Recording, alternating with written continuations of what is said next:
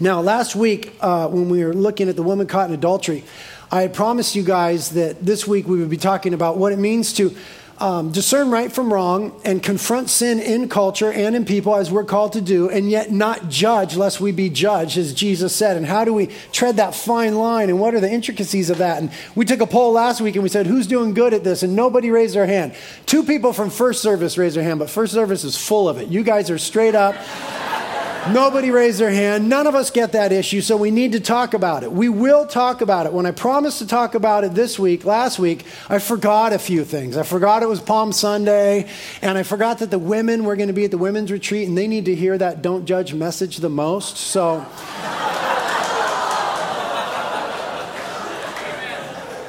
I'm just kidding. We'll wait until they're back and, and we'll pick that up after Easter. I promise that we'll do that. You guys have been having great discussions in your home groups about that. If you're anything like me, you've been repenting a bunch this week as the Lord is teaching you about that. Here's why today is very special in addition to being Palm Sunday. One of the things that we're called and blessed to do as a church is plant other churches, birth other churches, right? You guys know that. That's a, a huge way in which we spend ourselves for the kingdom of God. Our first baby was Reality Los Angeles, which is doing incredible. And then Reality Stockton was our next kid. And then Reality Los Angeles had a kid in London, so that's our grandbaby church, Reality London. And then we just launched, uh, two and a half months ago, we just launched Reality San Francisco. It's already one of the biggest churches in the city of San Francisco, a couple months into it.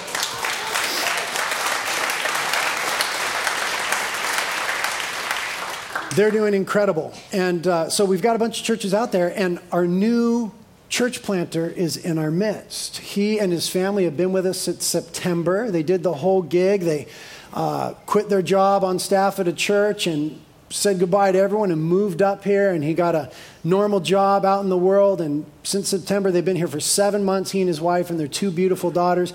And they're going through the ministry detox period. I've told you guys about that before. It's gnarly for a church planter, for someone full time ministry, to have to go through that detox. It's an emotionally beautiful, crazy time. And so he's going through that. He's coming on staff full time in September for about a year, and then we'll send him out to plant a church. Where is the church going to be? I'm not going to tell you yet. But I'll give you some clues. It's not going to be international. It's going to be in America. And of all of our American church plants, it'll be the furthest away from home base. So that narrows it down to about 40,000 cities. So go look at a map and choose one of those, and we'll be sending them to a city uh, in the next year and a half or so. So when these families come to plant churches with us, they become our own, they become our children, they become deeply loved by us. We will invest in them with everything that we have. They will invest in us as a church, and we're going to have a beautiful, beautiful relationship with this pastor and his family. And when we send them out, he'll go out as one of us.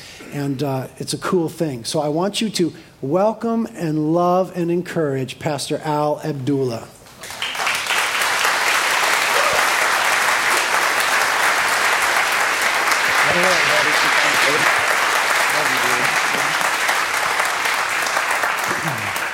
Good morning. How you guys doing? Um, it has been crazy. I'm waiting for the beautiful part. No, I'm just kidding. That's been what's been beautiful.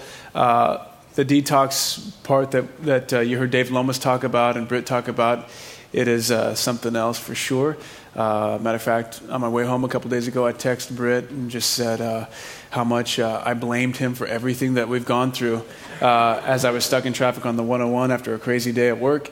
Um, but with all that said, uh, the relationships that we've made with the staff and with the body, several people through home group and, and things like that, has been absolutely beautiful. We love the staff, we love uh, the body and who we've met, and uh, feel absolutely loved and feel family.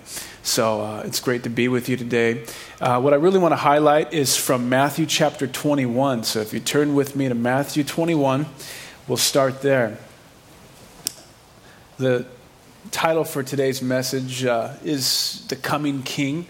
As we look at this Palm Sunday passage, we'll start reading in verse 1, Matthew 21.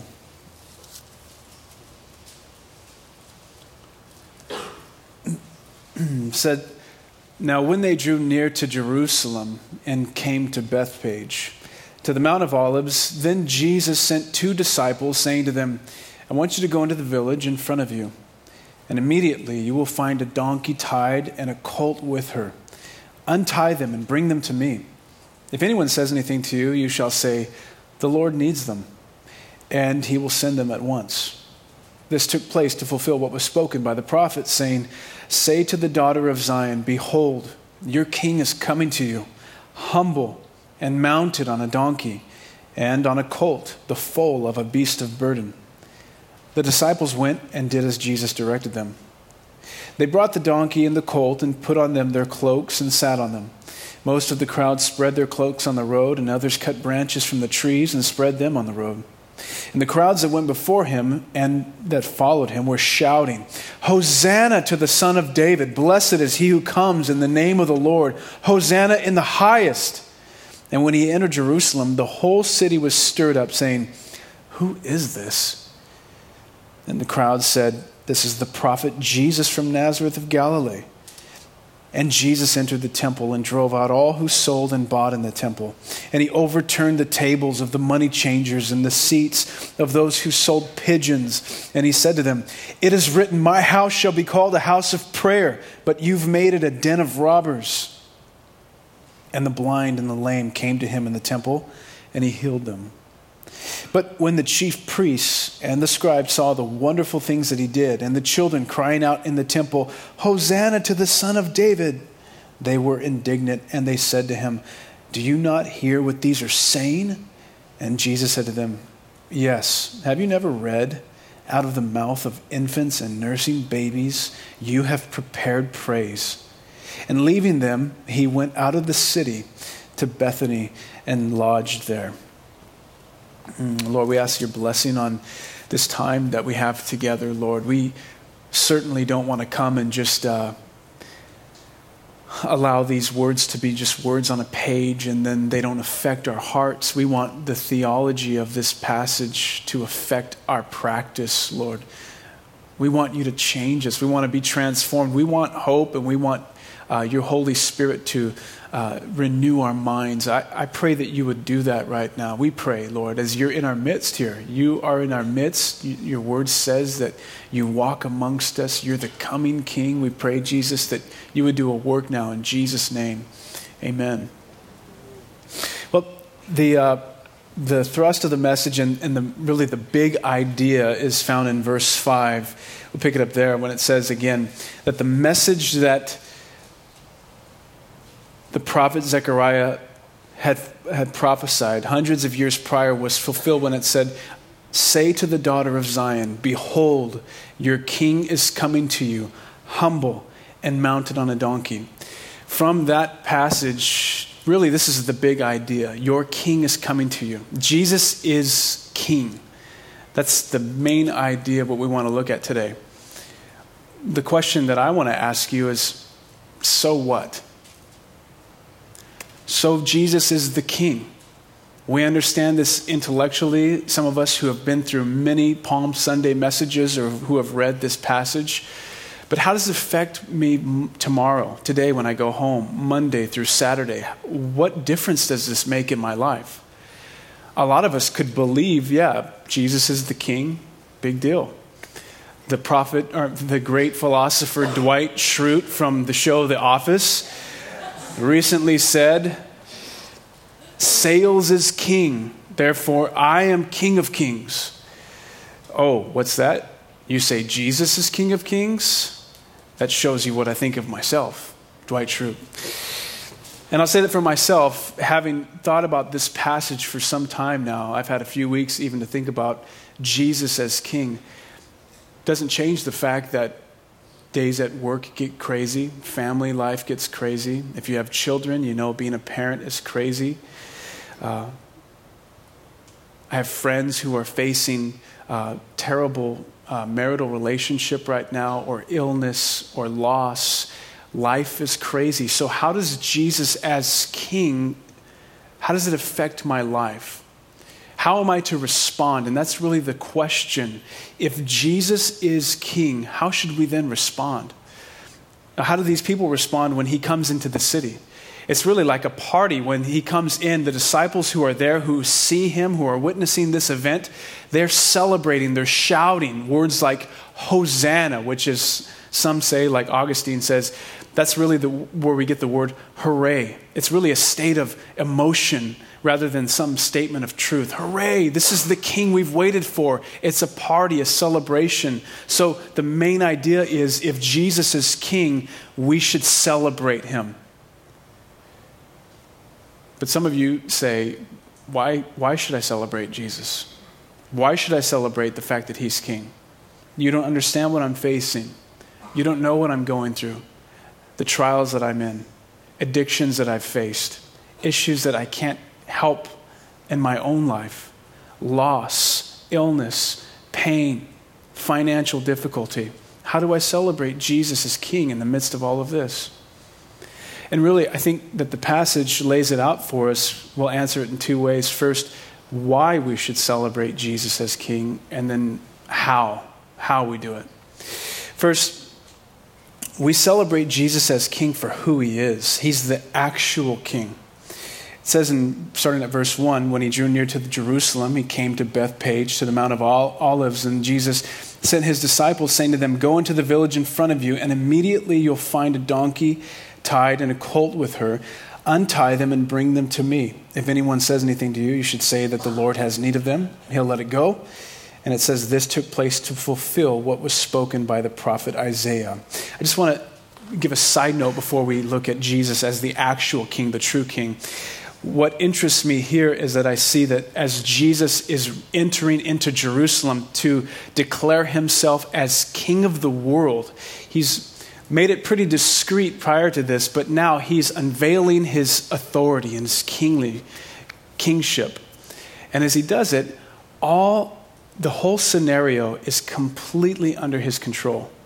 It says, as it was prophesied hundreds of years prior, he told his disciples, This is what I want you to do. When you get there, the guy's going to let you have his donkey all you tell him is the teacher has need of it. And it says they went and did as Jesus directed them, and it was just as he said. It encourages me to realize that Jesus is completely in control, even though the events of my life sometimes or the things in my life seem so mundane my job or day to day. And what I find is that Jesus is completely sovereign in this situation. That's the theological word. He is sovereign, He's in control. Even in control of these men doing things that just seem to be small time stuff. They're going to get a donkey for Jesus, going to get a jackass. And a lot of ways, these last six months, I feel like I have the jackass job. I feel like, you know, I'm literally uh, doing things that I, I didn't see myself doing years ago and never planned, but Jesus has been faithful. And I see that He's the King even in my situation, even in my small situations that seem frustrating. He's still King. But as the actual King, the people worship Him. They're all gathered there. It's the Sunday prior to His death on the cross. It's known as Passion Week.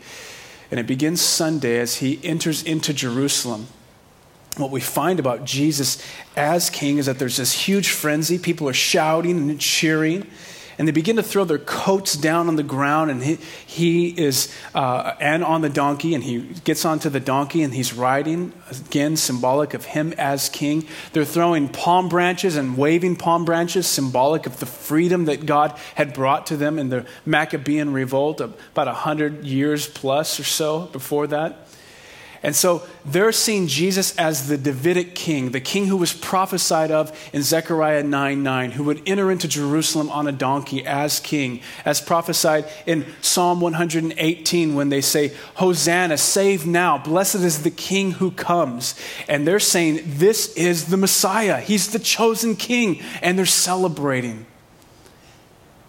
They're celebrating Jesus as king, as the fulfillment of the Old Testament prophecies. Now, there are those who would say that isn't Jesus, the thought of Jesus as king, isn't that a recycled thought? Hasn't that been recycled years hundreds of years, and then Jesus came on the scene later. I think about guys like King Arthur, who on his tomb it says, Here lies King Arthur, the once and future king, Rex Quondam, Rex Futura. And in fact, Jesus is the king. Jesus as king is the oldest story of all of them. It was predicted as far back in, as creation in Genesis chapter 3 when the last spoken word that man received from God face to face is that God would prepare and send a new king who would save them from their own rebellion against God. In the garden, when man chose to be his own king, our, for our father Adam chooses to rebel against God. I think I can do it better. And as a result, sin enters the world. The prophecy that's given in Genesis chapter 3, 15 and 16 is that God would send a new king who would, con- who would conquer the great serpent, the great dragon, who brought in temptation and brought in sin and that the hope that one day this king would come and he would fight with the serpent and he would fight to the death, but this king would win, and that this king would take on the forces of evil, and that his heel would be bruised, signifying the cross that Jesus would be put to death on, and forever his wounds would show all in, even throughout heaven, but that this king would, would uh, come and defeat this dragon. And that's the case that all legends are a product of and what we're tempted to do is say, that's ancient times, this is modern era, I don't need a king, and certainly I don't worship a king. Listen to what C.S. Lewis says. Where men are forbidden to honor a king, they honor millionaires, athletes, or famous stars instead, even famous prostitutes or gangsters. For spiritual nature, like bodily nature, will be served. If you deny it food, it will gobble poison. And just like the prodigal son who is denied food as he treats his father, a picture of God and how we have treated God, all of us, as the prodigal who rebels against God as king or rebels against his father and treats his father instead as a means to an end to get something from him. And he's left without food, he will settle for anything that will come in front of him. In this case, he'll settle for pig's food. It's the same way with you and I. That just like the prodigal son, we settle for, we, we, will, we will hunger for something. Spiritual nature must be served. Tim Keller asked the question what is there about the human psyche that needs something to serve? Why this hunger for kings? The need to crown someone or something psychologically or sociologically? What's the answer? And this is beautiful.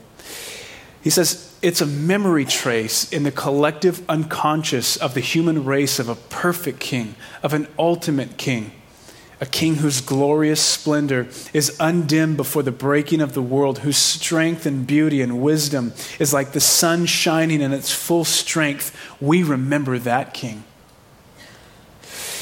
And what's the gospel? The gospel is news of a king. The gospel is news, not instruction. Oftentimes we take the gospel uh, to be based on our performance, whether we know it or not. We really relate to God on the basis of how well I'm doing, how well I'm performing, and don't feel that we're very close to God if we're not doing as well as we should. But the gospel is not about me. The gospel is about Jesus, the news of a king. Even the word gospel, evangelion, is related to the message of Jesus as king. And it's a term that's distinguished the Christian message from all other religions. The reason being is because an evangel in biblical days was somebody who would walk the streets announcing a message or news of something that would change the status of the hearer, that affected their life and the way that they lived. But it not only changed their status, it required a response. So, in other words, an evangel would walk through the town and cry out that there is a new king. Basically, he's a newsboy. Or, we've won a victory. And this announcement would require a response from the listener. Either they would obey the king or reject the king. And but it's the same way with you and I. That's the message that the gospel brings the news of what God has done to accomplish salvation through Jesus Christ in history, not advice about what we have to do to reach God. That's how the message of, uh, of Jesus differs from all other world faiths. The king will come, the gospel says. He's coming back. Blessed is the king who comes in verse 5. And what the gospel says is that the reason that you have a need to crown someone or something, the reason that you and I search for kings or someone to worship, even though you won't admit it, is that spiritual nature, like your physical nature, will be served. And you have a king in your life. But this is the king that you seek. This is the ultimate king. This is the actual king. That's who he is.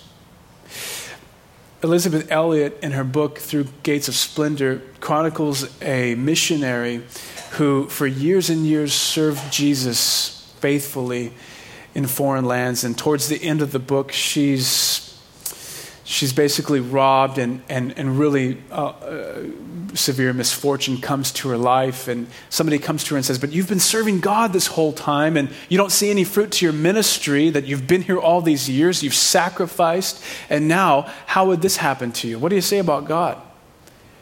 And i think it's a great question for you and i because unanswered prayer for us is a great way for us to understand who is my ultimate king. When we pray and we say god but I really wanted you to do it this way. I really wanted this particular thing. I wanted things to work out in, in the way that I wanted them to work out. And I can't get over the fact that you're really blowing it by being God. And what does the missionary say when she's asked that question? Something beautiful. She says, God, if he were my accomplice, then he has disappointed me. But if he were my king, then he has freed me.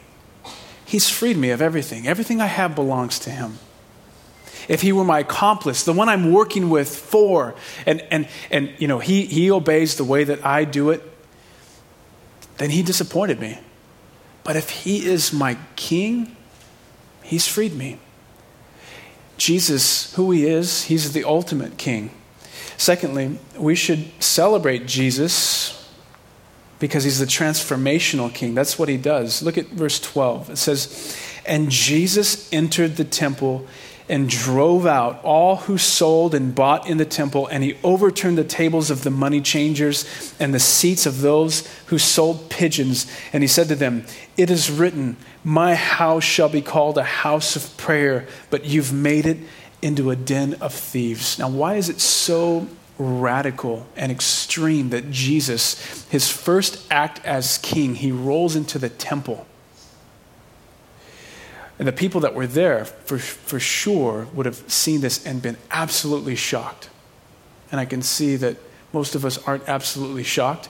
So we have to understand the nature of the temple so that you can be absolutely shocked. The nature of the temple is twofold. One, the purpose of the temple was so that man could have an experience with God, could meet with God, the transcendent God, man could have a relationship with and meet with him. Because the temple was the place where the glory of God, the Shekinah, the presence of God dwelt. Now, of course, God is everywhere, omnipresent, but in a special way, for some reason, God chose to allow His glory to be present visually in the temple or the tabernacle as it was in the Old Testament. And the reason being is that man, as a result of rebelling against God, choosing to be king, is cast out of the garden, and there's a, a gap that's, that's made as a result of his rebellion, our rebellion, yours and mine. And as a result, there's no intimacy. There's no longer relationship with God. Well, the temple, God designed it and created the tabernacle for his people, for Israel, to come and meet with him, to experience him, to enjoy him, to know him. Secondly, the purpose of the temple wasn't only for experiencing God, but it was also for sacrifice. It was a place of sacrifice where you could come and have a, a blood sacrifice that would remove the stain of your sin. The reason being is because the wages of sin, the Bible says, is what? Death. And in order for us to bridge the gap, to breach the gap that's been uh, caused as a result of our rebellion against God, there must be death to uh, make recompense. If you, any of you have children, I have two daughters. Um, one that just turned five yesterday. I can't believe uh, it's happening so fast. But um, if she were to go off to college and I were to pay for that, and the money that I gave and I paid for her to go to school, she went to off to a far land and just squandered it and spent it however she wished, and she completely used it, uh, my uh, our, our, her parents and completely just trashed on everything that we had given her. And she came home and she just sat down chewing gum. Hey, what's going on, Dad? You wouldn't say, "Wow, what a cranky dad." Can't you get over the fact that she she did wrong? So what?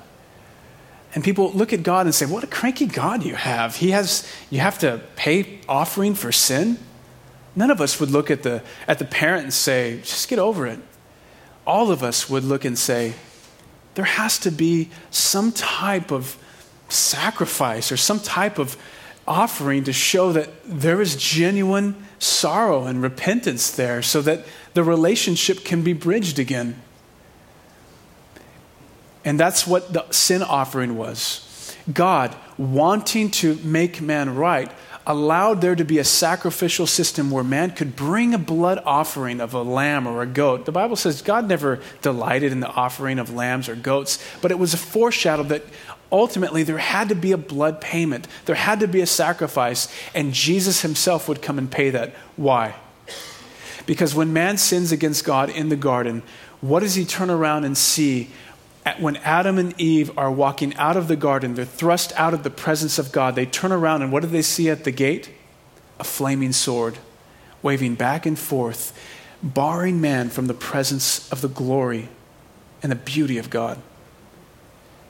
And the only way back into the presence of God, back into complete relationship and fellowship and, and oneness, intimacy, is to go under the sword. Who can survive that, though? None of us. And therefore, there has to be an offering, there has to be a sacrifice to break the sword so that we can enter back into the presence of God. And the, the temple was the place of that sacrifice. Jesus comes into the temple, his first act of being king, and begins to overturn tables. Money's flying everywhere. Jesus is yelling, spit flying, perhaps. His eyes are flames of fire, and none of it is sinful.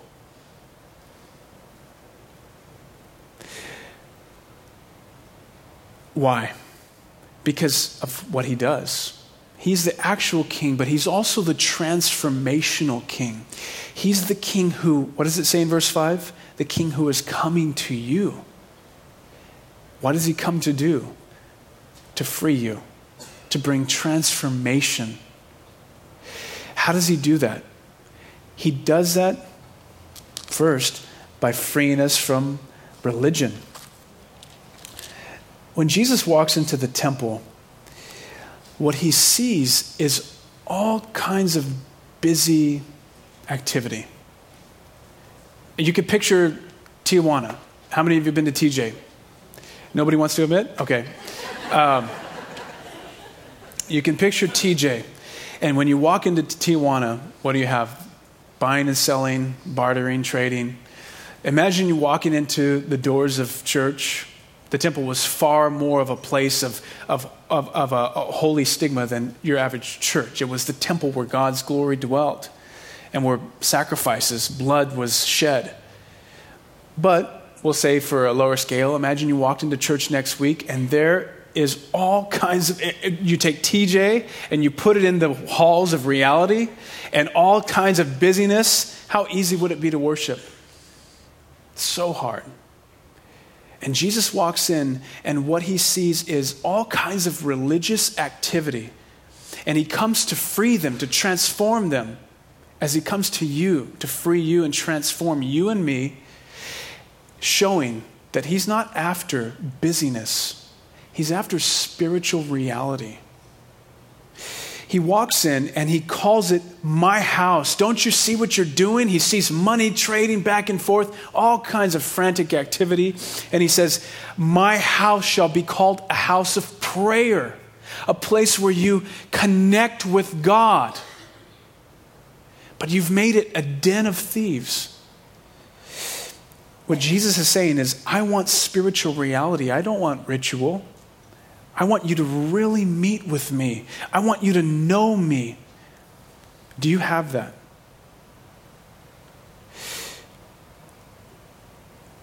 Let me put it another way. When you and I pray, this is searching as God's word comes in, it's searching for you and me. When you pray, do you say your prayers habitually? Or are you praying, interacting with the living God? When you pray, do you go through the motions or is there a connection? And that's what Jesus is saying. Do you really know God? Is there a connection? It's just like in marriage. As God has created the sexual uh, uh, union for husband and wife, it's not so that there would just be some motion, just like Britt said last week. You schedule it, oh, it's Thursday. Guess what time it is? It's that there's this intimacy and there's a connection and that there's a, a, a, a reality of, in the relationship. And that's what Jesus is saying. He says, My house shall be called a house of prayer, a place where you meet me. But instead, you've made it a place where there's just busy activity. When you pray, when I pray, do the burdens come off? Or do you pray, when you pray, do, do thoughts about God become big and affecting and, and uh, disturbing and exhilarating and comforting? Thoughts about His bigness, His glory, His beauty. What do you do with your worry? Do you anesthetize it in some way or with someone? Or do you take it to, to God, to Jesus, and He removes it in light of His great mercy and His sovereignty? What about with your anger? You just let it steam or blow up at loved ones, children, spouse, friends, coworkers? Or is it that we take our even our anger and our bitterness to God. In light of His grace, He begins to change the way that I even view other people. What about your guilt? How do you deal with that? Do you rationalize it? Do you try to explain it away and cast it on other people? Or, in light of the grace of God, the anger fades and the guilt fades and the wisdom and worry fade? And that's what Jesus is saying to you and me that your life is like this temple. And for some of us, it's unbelievably busy. But there's no prayer, there's no connection, there's no reality spiritually. And Jesus Christ shows up at the temple because he says the temple is about spiritual reality. It's not about believing the right things or being the right person or a nice person primarily. It's not about those things. The temple was about knowing God, encountering Him. And Jesus says, I don't look at the externals and what you're doing, I want you. And He comes in and He completely cleans it out. He doesn't only free us from our religion in His transforming way as He comes to us, He also transforms us and frees us from our idols. That's the, really the big picture here when he's cleaning the temple. Jesus is basically saying, I'm God. I've come, this is my house, and he completely starts rearranging the furniture. And really, if you're at home and somebody walks in the door and just says, Excuse me, I gotta move this lamp real fast, and they completely, you know, rearrange the couch and the lamp, you'd freak out because the only one who's allowed to rearrange the furniture is the owner of the house. And Jesus comes into the temple and says, This is my house. I have the authority to rearrange your life how I please because I'm the one who frees you from your idols, from pseudo kings. And here's the question the real Jesus, when he comes in, does he really ask you for your advice on, well, maybe you should lie? You think you should lie here? Do you think that you should use your sexuality how you want to use it? Um, do you think that you should abuse people? Do you think that you should just be uh, religious externally but not showing mercy and love? He doesn't do that. He comes as a king. He's got a bit of fire, he's got a bit of bite. He pushes. That's how we know that the king comes in. Any other king who has no say in my life, who has no uh, uh, uh, kind of authority, who doesn't challenge me or push me, that's an imaginary king. That's not Jesus. What kind of things does he begin to move? Does he arrange? I think a great example, a perfect example, was the money changers. Was there really anything wrong with the money changers? Was it wrong for people to sell animals so that people could take them for their sacrifice? I mean, it was needed, it was very necessary. You're on a long journey, you don't have an animal sacrifice, it wouldn't have survived the journey, and by now it'd be super skinny. God, you know, why would I offer this thing? So it would be a good thing. So, what was the problem with the money changers? The problem with the money changers as Jesus walks into the temple is that they had become too far deep into where God's glory should have been. They had been allowed a home to live in the place where Jesus was to have been the center, where it was to have been the place of, of spiritual intimacy. And it's a good thing, notice we oftentimes view sin as being the externals that we should not do, but a lot of times, whether it's uh, uh, uh, sexual sin or, or uh, that a lot of things that are preached against anger, bitterness, jealousy those are merely the externals, those are the low hanging fruit. It always comes as a result of not truly understanding what Jesus has done for me on the cross and knowing my justification in Him. Ultimately, Jesus walks in and he removes the money changers because they had taken the place where God should have been. They were crowding him out, these other affections, other loves, the love for something else, the allowance of something to take the place that the glory of God should have been solely existing in. How do we know what those things are in our life? How do we know what has gone, gone too deep into our life? We can ask a few questions. What is it that you can't live without? That you look at God and you say, with or without you, God, I, I got to have this. What is it that you look at that really, ultimately, day after day, irritates you, gets to you? What is it ultimately that makes me or you bitter, the people around me, or at God. Anything other than for His glory, it shows there are things that I've allowed to come too deep into his, the place where His glory is supposed to live. Jesus is the transformational King. And if he's in your life, he'll show that he's God and that he has authority by pushing those things out where they belong he loves to do that. Why? Because he's the King of glory who comes in. How do you know that Jesus, how do you know that you've had your own personal Palm Sunday, that the King has ridden in? Uh, beautiful experience uh, last week, just on a regular random day, sitting there praying with my daughters before bed, and uh, I asked my daughter, knowing that with this t- passage in mind and this text in mind, uh, you want to ask Jesus to come in and be your king? And she said, I thought I already did that. And I said, Well, we can know that Jesus can be your king. He'll, he'll come in and be your, your, your, your, your good shepherd and your strong king. Do you want, you want that? Yeah. And she prays to have Jesus come in and be king. Now, Time will only tell what, what the fruit of that is. But how do you know that the king has come into your life? Some of you, maybe, who have been raised in church, been in church your whole life. How do you know that the king has really come in? It's that he begins to rearrange the furniture. He begins to point out things that are taking place of the glory of God in your life. And you say, okay, you're the king. Come on in.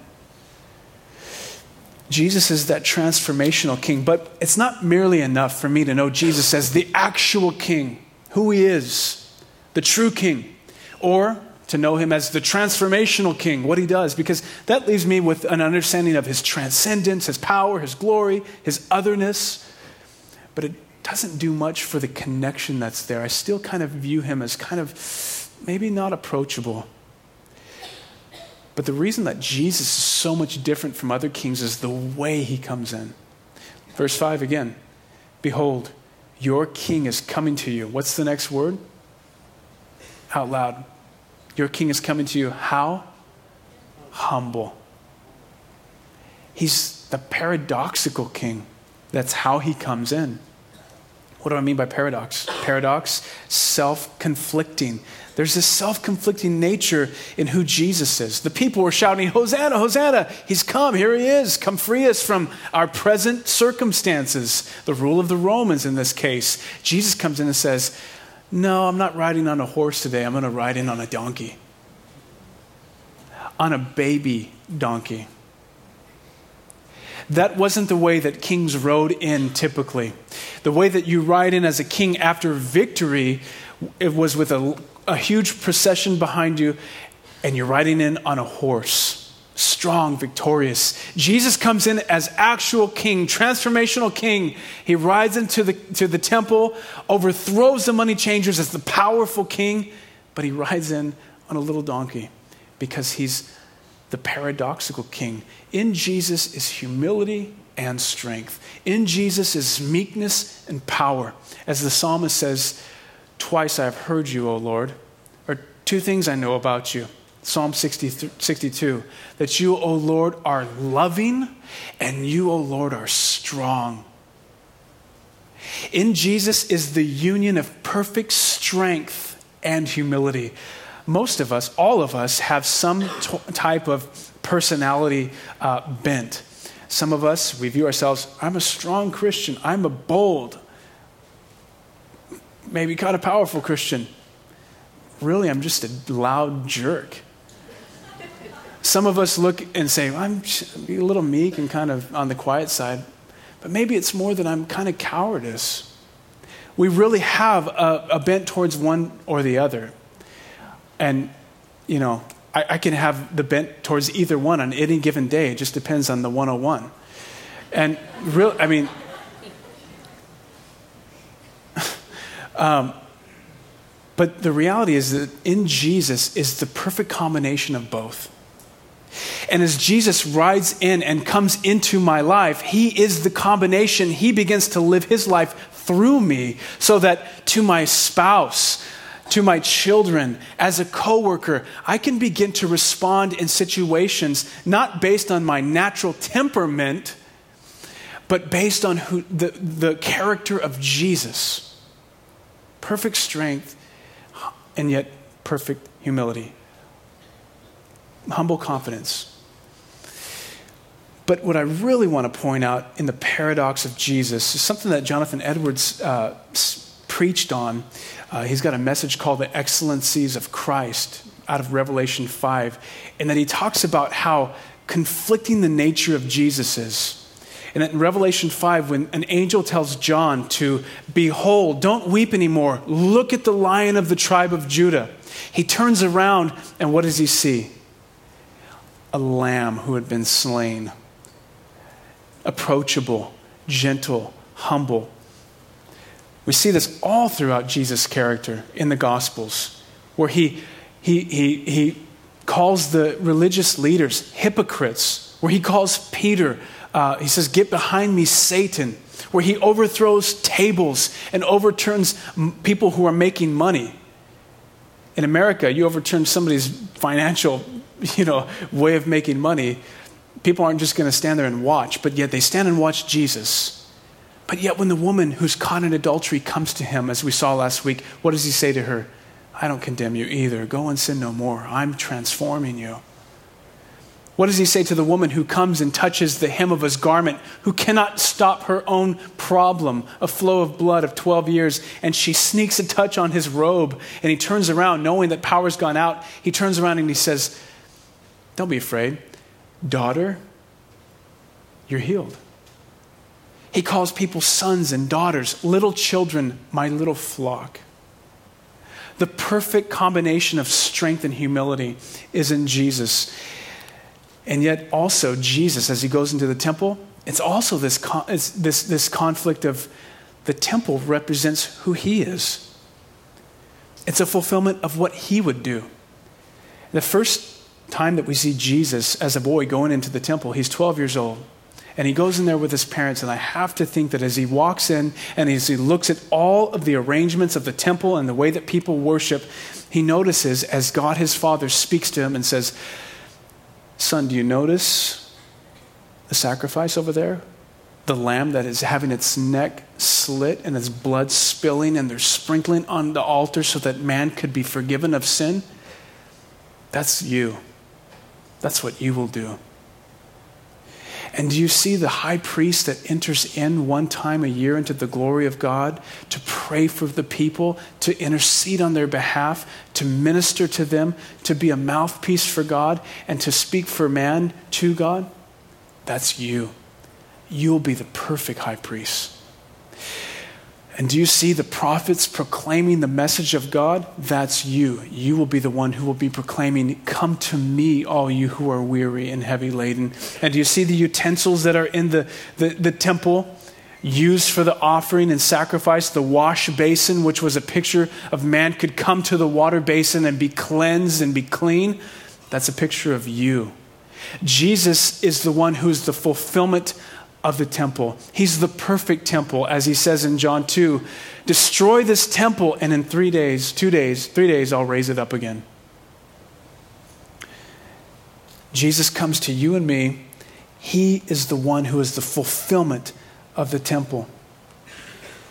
And yet, in this paradox, it shows me the way that I can humbly serve others. The humility of Jesus, my acceptance before Him, helps me to love people, not seeking their acceptance.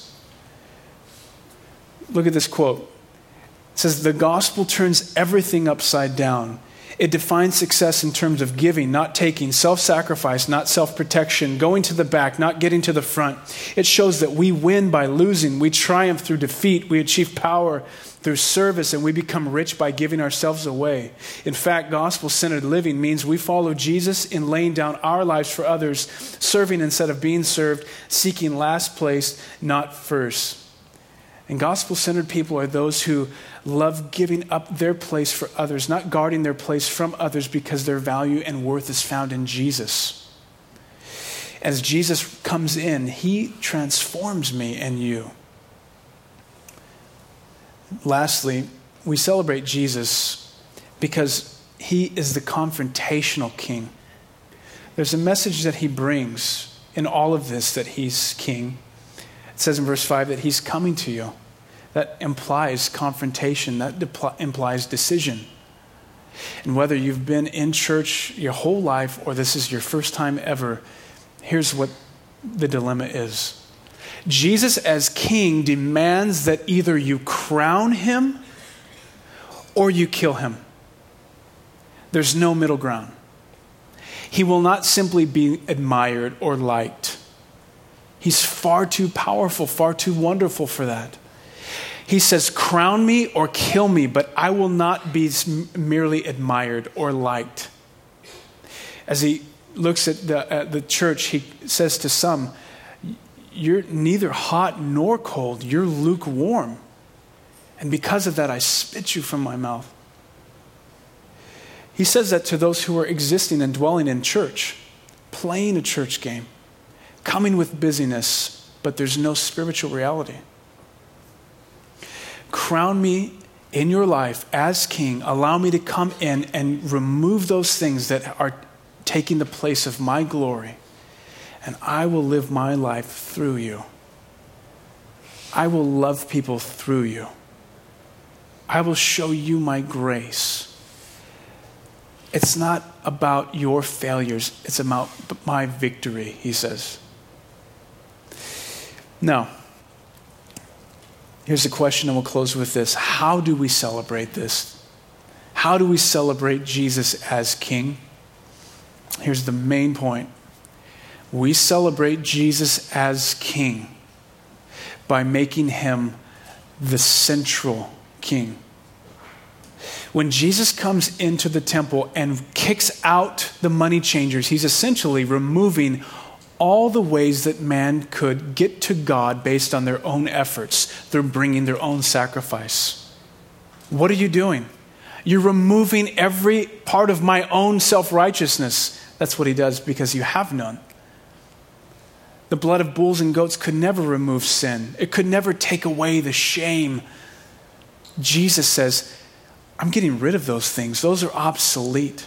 It's all a picture of me. And what he does is he kicks them out. He kicks out the idol, he kicks out the religion, he, ki- he kicks everything out that's, remo- that's taken from the glory of God. And what does he do?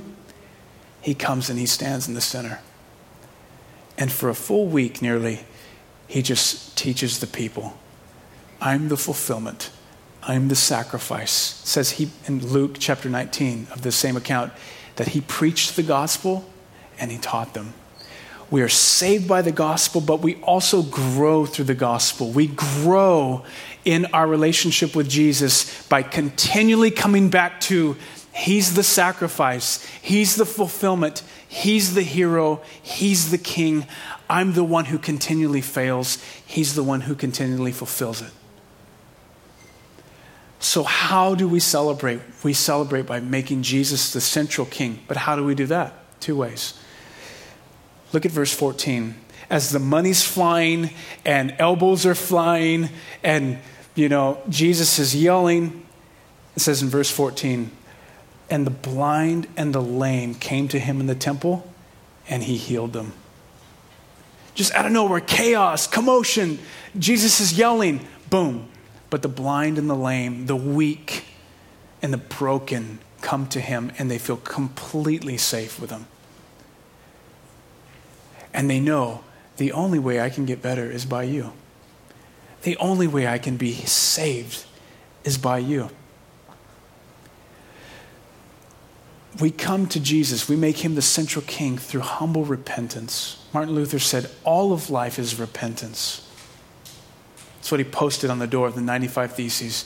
All of life is me coming to Jesus as, as he said, simultaneously sinful yet accepted. It was a Latin phrase that he would use over and again simul justus et peccator. I am simultaneously sinful, yet I'm accepted.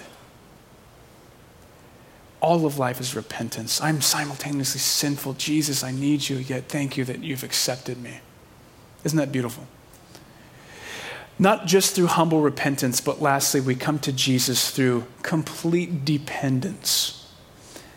I love the thought of the children coming to Jesus, verse 15. It says that the chief priests and scribes saw the wonderful things he did, and the children crying out in the temple, Hosanna to the Son of David. Isn't that an awesome thought? The kids are yelling out, Hey, Jesus, Hosanna. Little kids. I was sitting right there last week when my daughter walked in with her class and started worshiping. Man, I had to fight off the emotion. I didn't, I didn't win. I just started crying because watching my daughter in the place of the, the glory of God, experiencing that, and the thought of her with other kids, Hosanna to the Son of David. Jesus says, Jesus becomes indignant himself at, at the religious leaders because they're, they're just trying to keep the rules. They're indignant. They said, Don't you hear what these are saying? And Jesus said, Haven't you ever read out of the mouth of babies and nursing infants, you have perfected or prepared praise? For some reason, God loves to hear the cry and the worship of children. And that's why Jesus said, to be great in my kingdom, you got to come as one of these. You got to come as a humble child. Why? As a nursing baby. What is a nursing baby? Completely dependent on his or her mom for food, for strength, for renewal, as are you and me. You come today, you make Jesus central king by humble repentance, Jesus, I confess that there are others who I've allowed to compete for your glory. That I've let too far in, good things even. We can turn good things, blessings can become trials in my life. I begin to hold on to them too tight, where now it's, if you take this, I can't survive. And I come and I give them back to Jesus and I say, I want your glory to be the center so that I don't use people or, or, or, or uh, try to control people. And then, secondly, we come to Jesus not only in humble de- repentance, but in complete dependence as a child, coming for healing, coming for strength. The young men even will faint, but those who wait on the Lord shall renew their strength. They'll walk and not grow weary, they'll run and not grow faint. I am simultaneously sinful, yet accepted.